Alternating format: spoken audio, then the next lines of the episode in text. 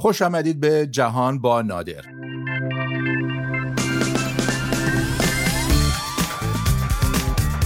سلام نادر سلطانپور هستم و با هم به عمق روزنامه ها و مجلات خارجی میریم تا مروری کنیم بر تحلیل های تازه از خبرها و رخدادهایی رو پیدا کنیم که ممکنه ازشون آگاه نبودیم. خیلی خودمونی با چاشنی موسیقی. خوشحالیم که بامون هستیم.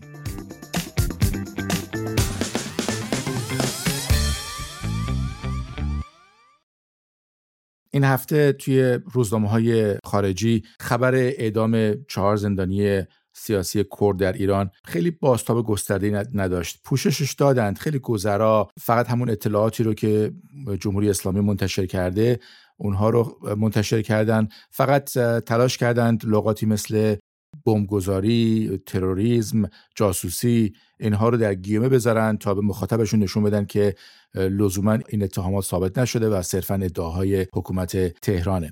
شاید و به احتمال زیاد دلیلی که این خبر خیلی پوشش داده نشد اینه که خبر دیگری درباره ایران در صدر عناوینه همه منتظرن ببینن جواب آمریکا به کشته شدن سه سربازش در منطقه چه هست و آیا ممکنه به یک جنگ تمام ایال با ایران تبدیل بشه؟ برای مثال تایمز در بخش سردبیرش نوشته جو بایدن باید نشون بده به تهران که فقط هویج در دست نداره چماق هم در دست داره و معتقده که جو بایدن باید سه کار انجام بده. قدرت نظامی حزب الله لبنان رو تضعیف کنه. نور بیشتری بتابونه بر روابط و عمق روابط بین ایران و گروه های نیابتی تا جامعه بینالملل بیشتر از اون آگاه بشه و بعدش هم معتقده چون آینده ایران در دست جووناشه باید از هر فرصتی برای اون تقویت نهادهای مدنی استفاده کنه. هنوز معلوم نیست جواب آمریکا چیه؟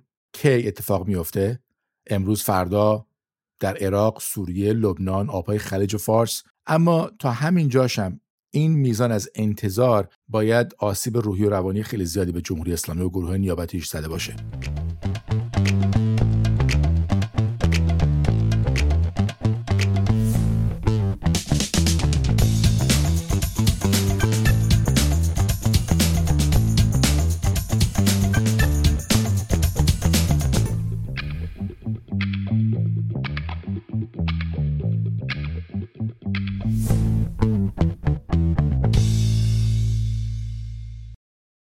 دنیای سیاست تو اسپانیا دنیای هیجان انگیزیه و همیشه بحث و جدل و گفتگو در جریانه در پارلمان بین احزاب و همچنین در رسانه ها دلیل اصلیش اینه که اسپانیا 17 استان منطقه داره که همشون خودمختارن هر کدوم دولت و پارلمان دارن تصمیم های خودشون رو می‌گیرن.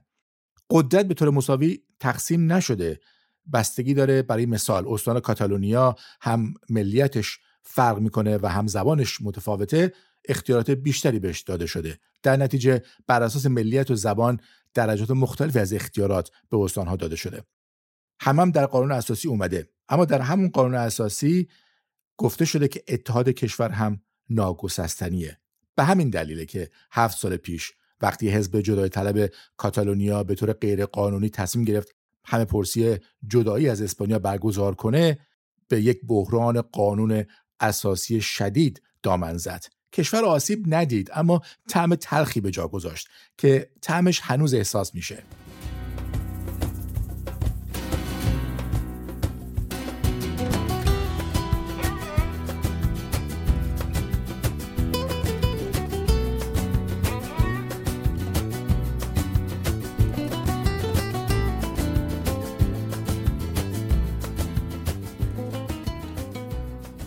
حدود شش ماه پیش در انتخابات اسپانیا پدرو سانچز نخست وزیر سوسیالیست رأی نیاورد. به اندازه کافی. مجبور شد با چند حزب دیگه ائتلاف کنه. یکی از احزابی که ائتلاف کرد حزب جدای طلبان کاتالونیا است. همون حزبی که هفت سال پیش اون همه پرسی غیر قانونی جدایی رو برگزار کرد و بسیاری از رهبرانش یا فرار کردن یا به زندان افتادن. اما این حزب با رهبران جدید همچنان فعاله و می‌تونه در انتخابات اسپانیا شرکت کنه که این بار هم هفت کرسی به دست آورد. در ازای این همکاری برای تشکیل دولت ائتلافی پدرو سانچز وعده داد که اونها رو عفو کنه و لایه عفو رو این هفته به پارلمان داد. اما روزنامه الپایس میگه عفو چند تا اونها با مشکل روبرو شده. چون نافرمانی های مدنی سازماندهی کرده بودند مثل ایجاد راهبندان و مشکلات برای فرودگاه بارسلون از این قبیل. دادگاه هم اونها رو به جرایم تروریستی محکوم کرد. دولت اسپانیا می‌خواد تبصره بذاره که این جرایم تروریستی خیلی هم تروریستی نبودن چون تعریف تروریستی بودن باید شامل نقض فاحش حقوق بشر باشه و این جرایم از این دست نبودن. احزاب راست به شدت مخالفن و دولت رو متهم به حمایت از تروریسم می‌کنند.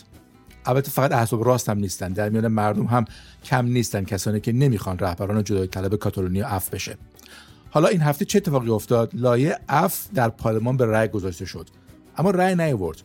نمایندگان حزب جدایی طلب کاتالونیا گفتن این عفو باید شامل حال اونهایی که به جرایم تروریستی هم محکوم شدن بشه و در نتیجه بهش رأی منفی دادن.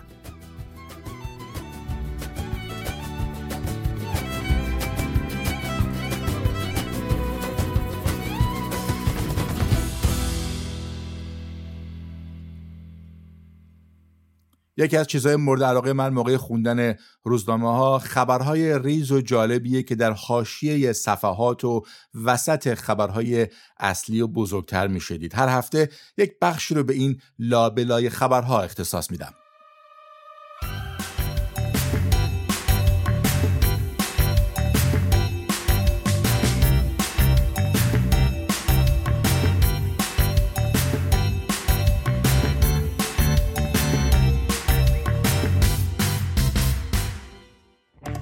رجب طیب اردوغان دوست داره توی چش اروپایی باشه هر از چنگاه شاید به این دلیل که اونها هم روی خوشی نشون ندادن به اینکه ترکیه وارد اتحادیه اروپا بشه. روزنامه آلمانی تاگسشپیگل از تأسیس یک حزب جدید در آلمان خبر داده و میگه شاخه ای از حزب عدالت و توسعه ترکیه است همون حزب آقای اردوغان.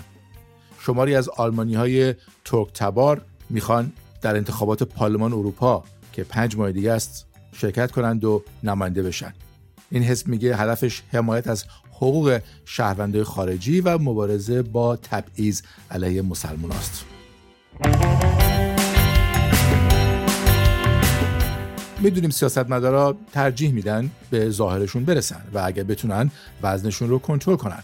این هفته روزنامه های بریتانیا خیلی به رژیم قضایی دو سیاستمدار پرداختن نخست وزیر و وزیر خارجش مثلا حالا دیگه می‌دونیم ریشی سوناک هر هفته از عصر یک شنبه تا صبح سه شنبه هیچی نمی‌خوره.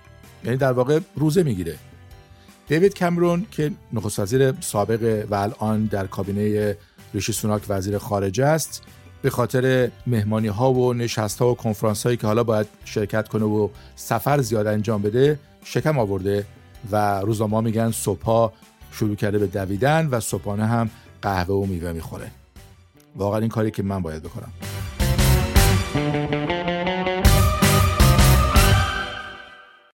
حدود 8 سال پیش یه روز صبح مردم تو شهر تلاویو از خواب بلند شدن رفتن بیرون. دیدن توی می‌دونی که به نام اسحاق رابین نخست وزیر پیشین نامگذاری شده یک مجسمه بزرگ طلایی از بنیامین نتانیاهو نخست وزیر وقت قرار داده شده. اونا مثل هر آدم کنجکاو دیگه شروع کردن به سلفی گرفتن. مجسمه همون روز برداشته شد چون یک مجسمه ساز خودش همینطوری بدون اجازه اون رو توی میدون گذاشته بود. دو ماه هم روی ساختش کار کرده بود. چرا اینو تعریف می‌کنم؟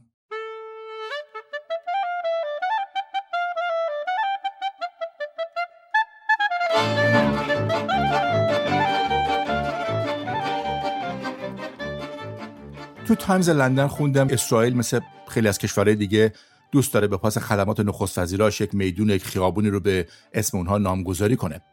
اما سخنگوی قبلی بنیامین نتانیاهو معتقد بعید اسم او روی حتی یک کوچم گذاشته بشه. می‌دونید که بنیامین نتانیاهو چند بار نخست وزیر اسرائیل شده و در مجموع بیشتر از هر نخست وزیر دیگری رئیس دولت بوده اونجا. یکی از شعارهای اصلی او که کمک کرد بارها انتخاب بشه اینه که تونست مردم رو متقاعد کنه که فقط او می‌تونه اسرائیل رو از تهدیدهایی که اطرافشه در امان نگه داره و بین خودمون بمونه. واقعا اون مدیون جمهوری اسلامی تا حدود زیادی چون جمهوری اسلامی مهمات و تبلیغات زیادی براش فراهم کرد تا او بتونه قدری ترس و حراس در میان رای اسرائیلی ایجاد کنه. اما بر حسب اتفاق مرگبارترین حمله به اسرائیل هم در دوران خود او انجام شد. همین ماه اکتبر گذشته 1200 کشته. چهار ماه گذشته بیش از 25 هزار فلسطینی هم کشته شدن بیشترشون زن و کودک. گروگان های اسرائیلی هنوز در اسارتن و معلوم نیست این جنگ چطور تموم میشه. مقاله تایمز خیلی نگاش انتقادیه. و به صحبت های مقام های سیاسی و نظامی اسرائیل اتکا می‌کنه تا بگه تقریبا هر کاری نتانیاهو کرده و می‌کنه یا برای موندن در قدرت یا برای فرار از قانون به دلیل پرونده هایی که در اونها به فساد مالی متهم شده. اما حالا او زیر فشاره و ممکنه در هفته های پیش رو با رأی عدم اعتماد روبرو بشه یا اینکه نهایتا امسال مجبور بشه انتخابات زود هنگام برگزار کنه.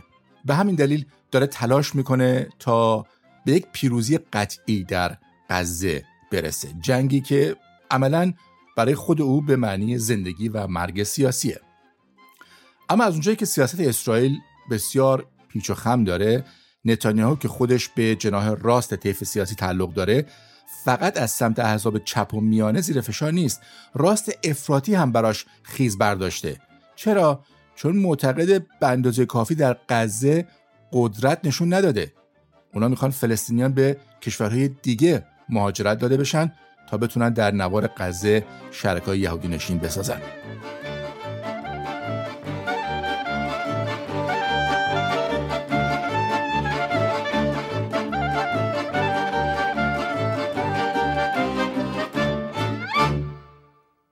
مالزی از همین هفته یک پادشاه جدید داره. نمی‌دونستم ولی این کشور هر پنج سال یک بار یک پادشاه انتخاب می‌کنه.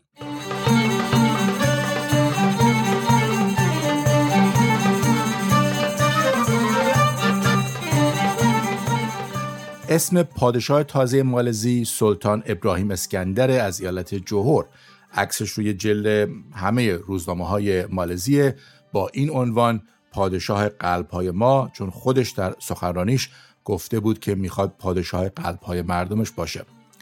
مالزی 13 استان داره. نه استانش میشه گفت عملا سلطان نشینن هر پنج سال سلطان های این استان ها دور هم جمع میشن و فردی که بیشترین رأی رو بیاره برای پنج سال آینده پادشاه مالزی میشه.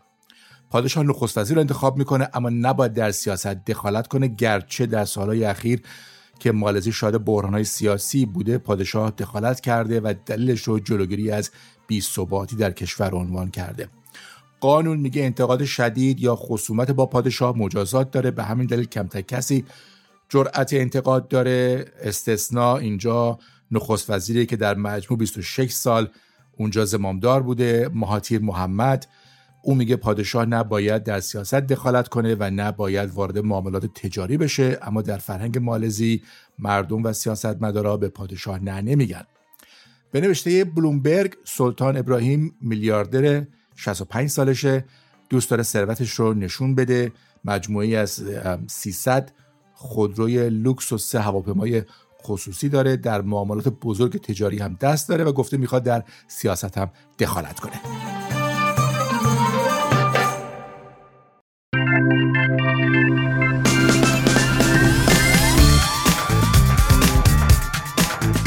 شنونده چهارمین بخش از جهان با نادر بودید. از مجموعه پادکست های رادیو فردا روی پادگیر کست باکس جهان با نادر رو پیدا کنید و مشترک بشید. قرار ما هفته دیگه و خیلی خوشحالیم که در گوشتونیم.